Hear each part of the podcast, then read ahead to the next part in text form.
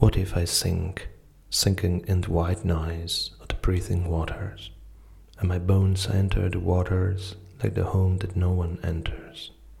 No welcome, no spasm either, my oneness within the element. My heart gate couldn't keep the wide range of winds, the due course of birth, and time I couldn't own, my days which don't belong to the fishes swimming beyond me.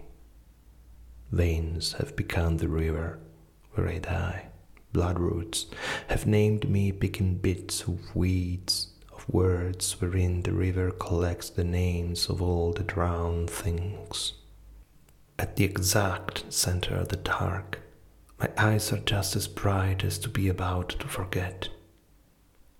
What if I sink, and sinking I look upward, with my head up, my heart up, with the last finest thread of air, and the hollow pupils of my eyes, frightened by the nostalgia for pain, for the old hurts and the new fish knife cuts, being neither fish nor stone yet, bringing the unfinished weight of bones back to their bed.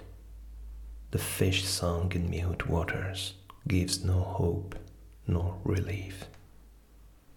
What if I do? Inspecting my body sinking, my bones abandoned to the roll of waters, to the care of tide with gratitude. I can't climb leaves of grass, of weeds against the wall, of depths, after hours of rain and rushing. I don't put seeds in water, I lower my head and sleep, a flower and some gravity shift. I'm the dead one the river eats. The tide has judged me.